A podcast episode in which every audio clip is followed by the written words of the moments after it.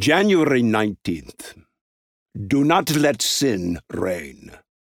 Therefore, we have been buried with him through baptism into death, so that as Christ was raised from the dead through the glory of the Father, so we too might walk in newness of life.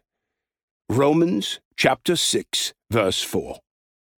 Oleg Kalin, Grace Bible Seminary, Ukraine.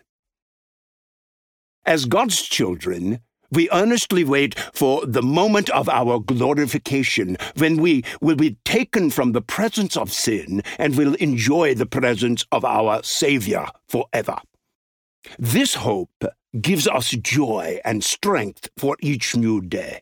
Yet we are often frustrated because we continue to sin and seemingly have no power to stop it.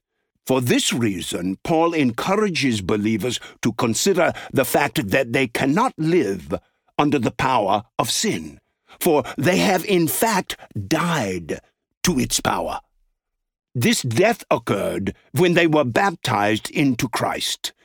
Baptism into Christ involved union in his death, burial, and resurrection, so that believers would live new lives in the present time the power of God accomplished the resurrection of Christ.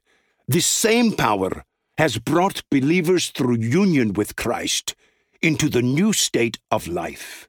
God's purpose is that we too might walk in newness of life.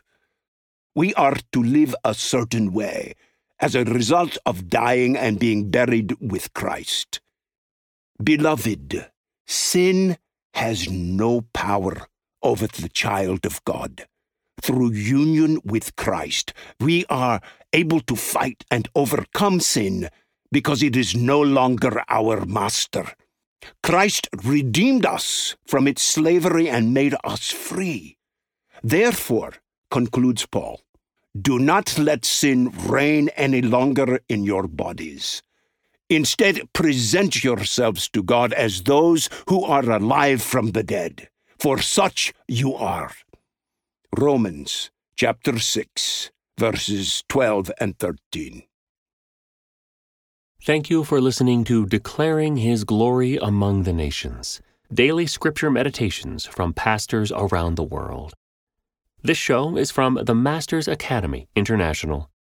If you like this podcast, please subscribe and leave a review on your favorite podcast app. The Masters Academy International is committed to fulfilling the Great Commission by training Indigenous church leaders worldwide.